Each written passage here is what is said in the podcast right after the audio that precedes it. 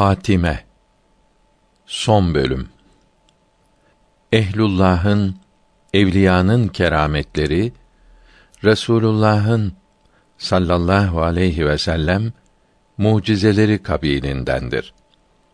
Yine Resulullah'a sallallahu aleyhi ve sellem muhalefet edenlerin İslamiyete karşı edepsizlik ve gevşeklik gösterenlerin uğradıkları felaketler ve cezalar da onun mucizelerindendir. Bu hadiselerden bazıları. Nasrani bir kimse Müslüman olmuştu. Bakara ve Ali İmran surelerini okudu ve vahiy katipliği yaptı. Sonra mürtet oldu. Müslümanlıktan çıkıp eski dinine döndü. Muhammed aleyhisselam benim yazdığım şeylerden başka bir şey bilmez derdi. Ölünce onu defnettiler. Sabahleyin cesedini dışarıda buldular. Yer onu kabul etmeyip dışarı atmıştı. Bu işi Muhammed'in aleyhisselam eshabı yapmıştır dediler. Onun için derin bir kabir kazdılar ve tekrar gömdüler. Ertesi sabah onu yer yine dışarı attı. Üçüncü defa güçleri yetebildiği kadar derin bir mezar kazıp onu defnettiler. Sabahleyin baktılar ki toprak onu kabul etmeyip yine dışarı atmıştı. Artık bu işin insanlar tarafından yapılmadığını anlayıp onu öylece bıraktılar. Resulullah sallallahu aleyhi ve sellem melekler ilm öğrenenlerin bu işinden razı olduklarından kanatlarını yere sererler buyurmuştu. Zındıklardan biri bunu işitince ben o meleklerin kanatlarını kıracağım diyerek nalınlarının altına demir çiviler çaktı. Malik bin Enes'in radıyallahu an ilm meclisine doğru gitti. Giderken ayağına giydiği çivili nalınlarını yere vurarak meleklerin kanatlarını kırıyorum diyordu. O sırada birdenbire ayağa takılıp yere düştü ve ayağa kalkamadı. Onu evine götürdüler. İki ayağında ağrılı bir hastalık meydana geldi ve ayaklarını kestiler. Ölünceye kadar kötürüm kaldı. Bu hadiseyi nakleden kimse şöyle demiştir. Ben o kimseyi önceden görmüştüm. Ceylan gibi hızlı giderdi. Sonra ömrünün sonuna kadar kötürüm kaldığını da gördüm. Esma-i Sahabi kitabının müellifi olan ve daha birçok eseri bulunan ve hadis ilminde imam olan İbn Mendeyi İsfahani rahmetullahi aleyh şöyle anlatmıştır. Şam'da bulunan hadis alimlerinden birinin yanına hadisi şerif dinlemek için gitmiştim. Önünde bir perde vardı. Yüzü görünmüyordu. Oturdum. Perde arkasından hadisi şerif okumaya başladı. Kendi kendime acaba niçin önüne perde tutuyor diye hayret ettim. Hadisi şerif okumayı bitirdi. Benim İbn Mende olduğumu bilip bana Ey Eba Abdullah benim perde arkasında oturmamın sebebini biliyor musun dedi. Hayır bilmiyorum dedim. Sen ilm ehlindensin ve hadis ilmiyle meşgul olanlardansın. Sana anlatayım diyerek şöyle anlattı. Bir gün hadis ilminde imam olan hocalarımdan birinin huzurundaydım. Resulullah'ın sallallahu aleyhi ve sellem başını imamdan önce kaldıran kimse başını Allahü Teala'nın merkep başına çevirmesinden korkmaz mı? buyurduğu hadisi şerifi okudu.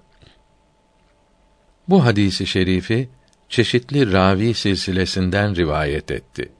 Şahsımda bulunan şekavetten olacak ki kalbimde bu nasıl olur diye bir şüphe uyandı. O gece uyudum. Sabahleyin kalktığımda başım merkep başı şekline girmişti. Bu sebepten ilm meclislerinden mahrum kaldım. İlm talebesi yanıma geldiğinde onlarla böyle perde arkasından konuşurum. Senin ilimdeki ve dindeki dereceni bildiğim için bu sırrı sana söyledim. Yalnız ben hayatta olduğum müddetçe bunu kimseye söyleme. Ben vefat ettikten sonra anlat ki insanlar ibret alsınlar da hadisi şerif dinlerken edepli olsunlar ve kalplerine şüphe getirmesinler dedi. Bunu kimseye anlatmayacağıma dair Allahü Teala'ya söz verdim, ahd ettim. Sonra o zat perdeyi kaldırdı ve kendisini bana gösterdi. Bedeni insan bedeni, başı ise merkep başıydı. Bu hali o hayattayken kimseye söylemedim. Her şeyin doğrusunu en iyi bilen Allahü Teala'dır. İmam-ı Müstagfiri rahmetullahi aleyh seleften bir zatın şöyle anlattığını nakletmiştir. Bir yolculuktaydım. Bir yerde cenaze vardı. Onun için kabir kazıyorlardı.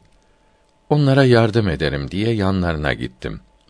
O sırada saçı sakalı ağarmış, hoş kokulu bir ihtiyar, beyaz bir merkebe binmiş olduğu halde oraya geldi. Bu cenaze kimindir diye sordu. Bir Müslümanın cenazesidir dediler. Bunun yakını var mı diye sordu. Bir kişiyi göstererek bu onun kölesidir dediler. Köleye senin efendin hiçbir kavme reis oldu mu veya sultanların yaptığı bir iş yaptı mı diye sordu. Köle onu bilmem. Yalnız bu kimse ganimetlere hıyanet ederdi dedi. Aksaçlı ihtiyar bunun namazını kılmayınız dedi. Biz namazını kılmak için kalktık. O ihtiyar zat bizden yüz çevirip gitti. Onu bir daha göremedik. Meyyiti kabre koyduk. Kabirde bir kazma unutmuşuz. Köle, ben bu kazmayı emanet almıştım. Definden sonra geri verecektim dedi. Kazmayı almak için kabri açtık. Ve defnettiğimiz şahsı kabirde oturmuş, kazmanın halkası boynuna geçmiş ve kazmanın sapını eline almış vaziyette gördük. Onu o haliyle bıraktık. Kazmanın sahibine durumu haber verdik. O da bizim gördüğümüz hali gördü. Yine İmam-ı Müstagfiri rahmetullahi aleyh bir kimseden şöyle rivayet etmiştir. Hac günlerinden bir gün Mekke mahallelerinden birinde dolaşıyordum. Mekke halkının bir yere toplandığını gördüm. Ben de oraya gittim. Yer siyah bir kimseyi içine çekip yutuyordu. Halk kazma ve kürekle onun yere batmasını önlemeye çalışıyordu. Ancak mani olamıyorlardı. Ondan ümmidi kestiler. Halk sen ne kötü amel işledin de bu cezaya müstahak oldun. Söyle de biz onu yapmayalım dediler. Siyah kimse hiç cevap vermedi. Yer onu kalçasına kadar yuttu. Ağlıyordu. Halk ona ısrarla sen ne kötü amel işledin de bu cezaya müstahak oldun. Söyle de başkalarına nasihat ve ibret olsun dediler. O kimse yine hiç cevap vermedi.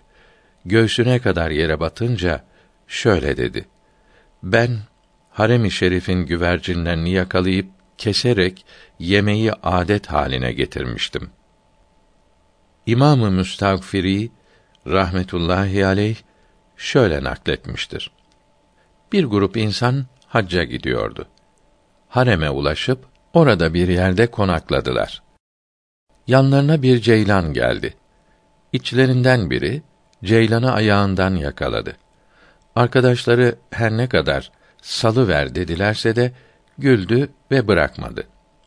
Ceylan korkusundan küçük ve büyük abdestini bozdu. Sonra onu bıraktı. O şahs öğle vakti uyudu. Bir yılan gelip karnının üzerine çöreklendi. Arkadaşları ona sakın hareket etme. Karnının üzerinde yılan var diye bağırdılar.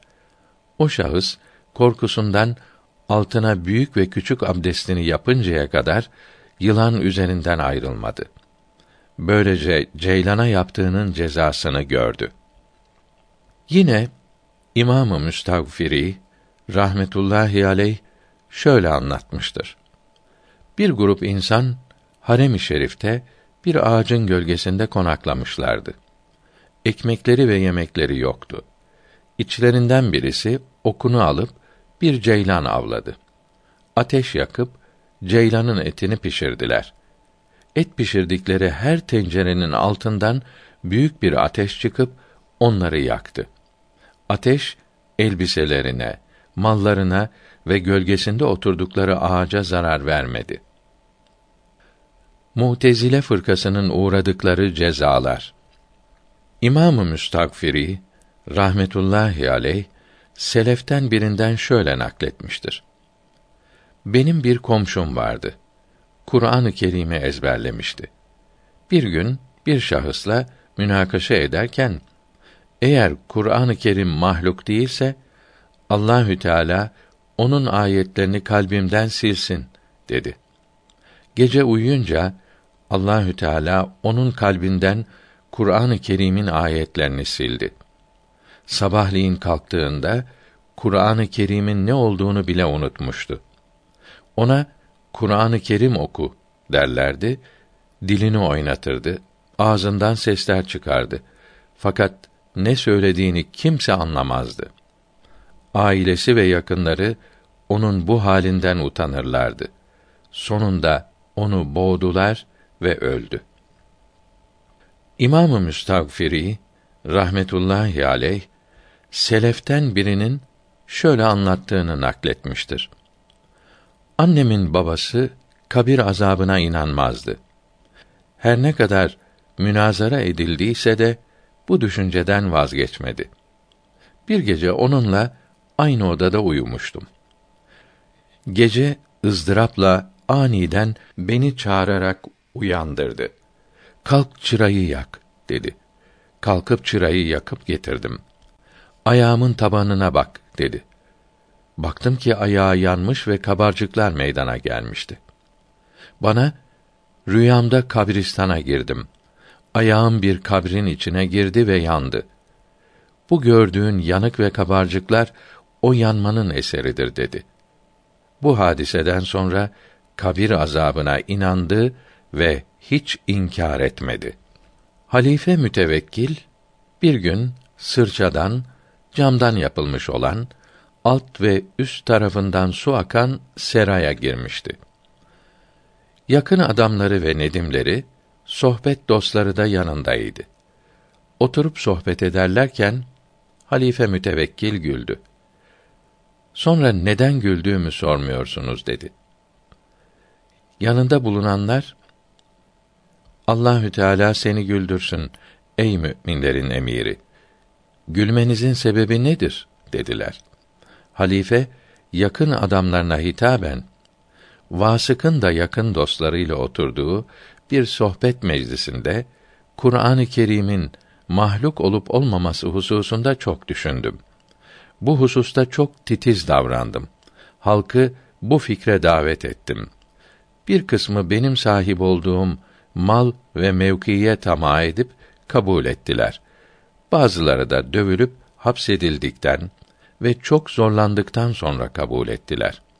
Bir kısmı ise dinde ve veradaki kuvvetleri sebebiyle kabul etmediler.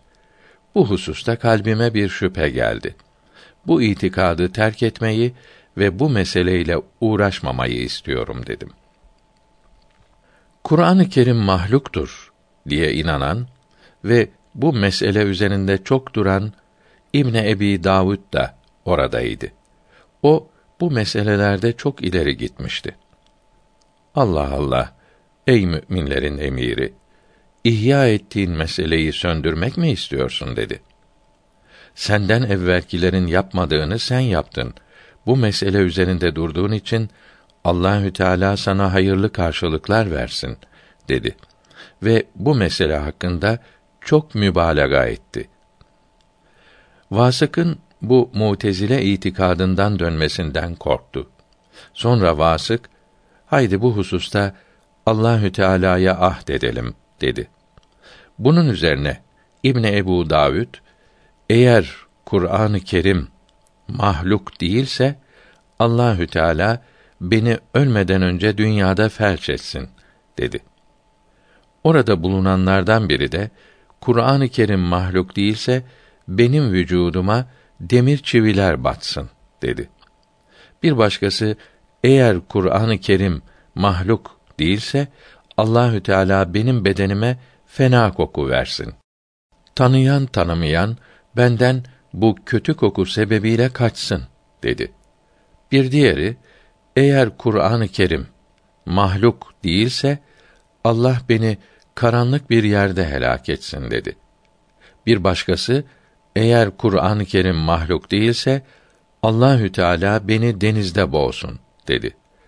Vasık ise eğer Kur'an-ı Kerim mahluk değilse Allahü Teala benim vücudumu dünyada da ahirette de yaksın dedi.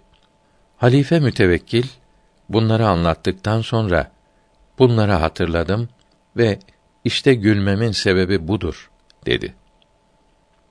Kur'an-ı Kerim mahluktur diyerek sapık inançlarında ısrar eden ve Allahü Teala ile ahdedenlerin her biri söyledikleri gibi oldu. Ahdettikleri şey başlarına geldi. İbni Ebi Davud felç oldu. Diğer kimsenin vücudunu demir çiviler ile çivilediler. Biri ölüm hastalığında terledi. Bu ter öyle fena koktu ki hiç kimse yanına yaklaşamadı. Her ne kadar güzel koku ve buhur yaptılar ise de faide vermedi. Birisine ise bir arşın yüksekliğinde bir yer yaptılar. Onun içinde öldü. Bir diğeri Dicle nehrinde boğuldu. Vasık ise hastalandı. Tabipler onun hakkında şu karara vardılar.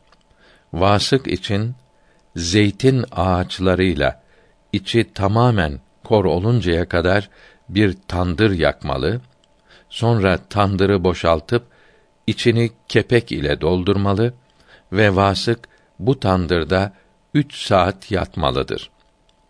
Tandırdan çıkınca hava kendisine tesir edip ağrıları fazlalaşacağından yine tandıra girmeyi isteyecektir.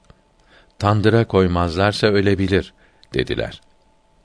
Tabiplerin söylediği gibi bir tandır hazırlayıp vasıkı içine yatırdılar.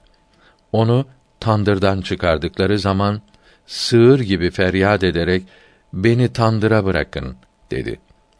Ailesi ve hizmetçileri ona acıyıp yine tandıra koydular. Sesi kesildi. Vücudunda meydana gelen kabarcıklar çatladı. Vücudu kömür gibi oldu.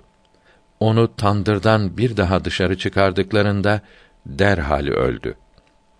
Biliniz ki İslamiyete muhalif olanların düştükleri kötü akibetler ve uğradıkları cezalar o kadar çoktur ki yazmakla ve anlatmakla bitmez. Her devirde, her diyarda nice kuvvetli fısk ve fücur erbabı, zalim ve zorba olan ve sünnet-i nebeviyeden Muhammed aleyhisselam'ın dininden uzaklaşan, dinde reform yapmak isteyen kimselerin uğradıkları şiddetli cezalara ve felaketlere avam ve havas şahit olmuşlardır.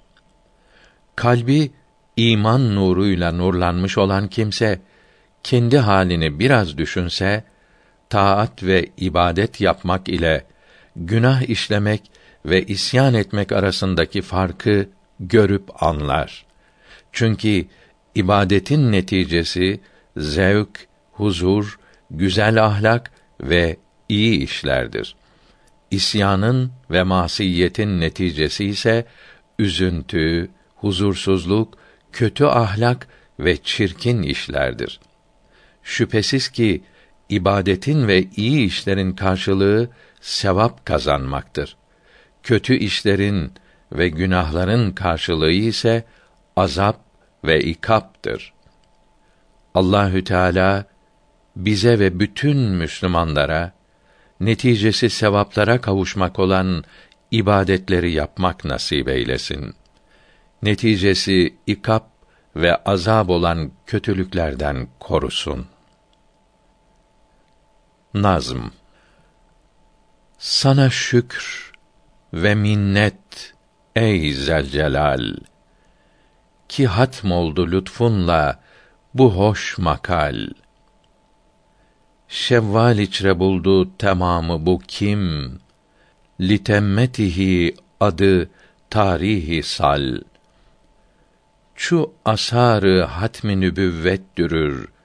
Hıtami keramatı esbabü al. Hüdaya vücudu şeref bahşin it. Cihan içre gün gibi ruşen cemal. İden pertevinden bunun iktibas, dola gönlü, envar fadlü kemal. Anın hürmeti için mihr ruhi, delil olmasa alem olurdu dal. Dahi alü eshabi çünkü olur, hidayet nücumi durur la mehal. Alıp pertevinden bunların furu, dil lami ola ferhunde fal. Dolup içem envarı sıdku safa, ide canda aşkın odu iştial. İdüp raks o şem üzre pervane veş, urup ten hicabın yıkam bi mecal. Olup kabrim içre çera ol şua, yana subh miada dek la yezal. Delili demi hayret olup onur, sıratın geçem, berkveş bi melal. Görem ol safa içre didarını, çu arzı cemal ola yevmül visal zehi hoş huzur ve zehi hoş sürur zehi hoş meab ve zehi hoş meal. Velhamdülillahillezî hedana lihaza ve ma kunna linehtediye levla en hedanallahu Vessalatu ala Resulillezî ursile ilel alemin lil intibah ve ala alihil izam ve eshabihil kiram küllema zekerehü zakirun ve gafele an zikrihil gafilun. Bu işte bizi muvaffak eden ve hidayete kavuşturan Allahü Teala'ya daima hamdolsun. O bize muvaffakiyet ve hidayet vermeseydi biz hidayete kavuşamazdık. Alemlere hidayet rehberi ve uyarıcı olarak gönderilen Resulullah'a sallallahu teala aleyhi ve sellem aline ve ashabına Rıdvanullahi Teala aleyhim ecmaîn daima salat ve selam olsun. İmam Rabbani Hazretleri Mektubat kitabının birinci cilt 275. mektubunda buyuruyor ki: Sizin bu nimete kavuşmanız İslamiyet bilgilerini öğretmekle ve fıkıh hükümlerini yaymakla olmuştur. Oralara cehalet yerleşmişti ve bid'atler yayılmıştı. Allahü Teala sevdiklerinin sevgisini size ihsan etti. İslamiyeti yaymaya sizi vesile eyledi. Öyleyse din bilgilerini öğretmeye ve fıkıh ahkamını yaymaya elinizden geldiği kadar çalışınız. Bu ikisi bütün saadetlerin başı, yükselmenin vasıtası ve kurtuluşun sebebidir. Çok uğraşınız. Din adamı olarak ortaya çıkınız. Oradakilere emri maruf ve nehy münker yaparak doğru yolu gösteriniz.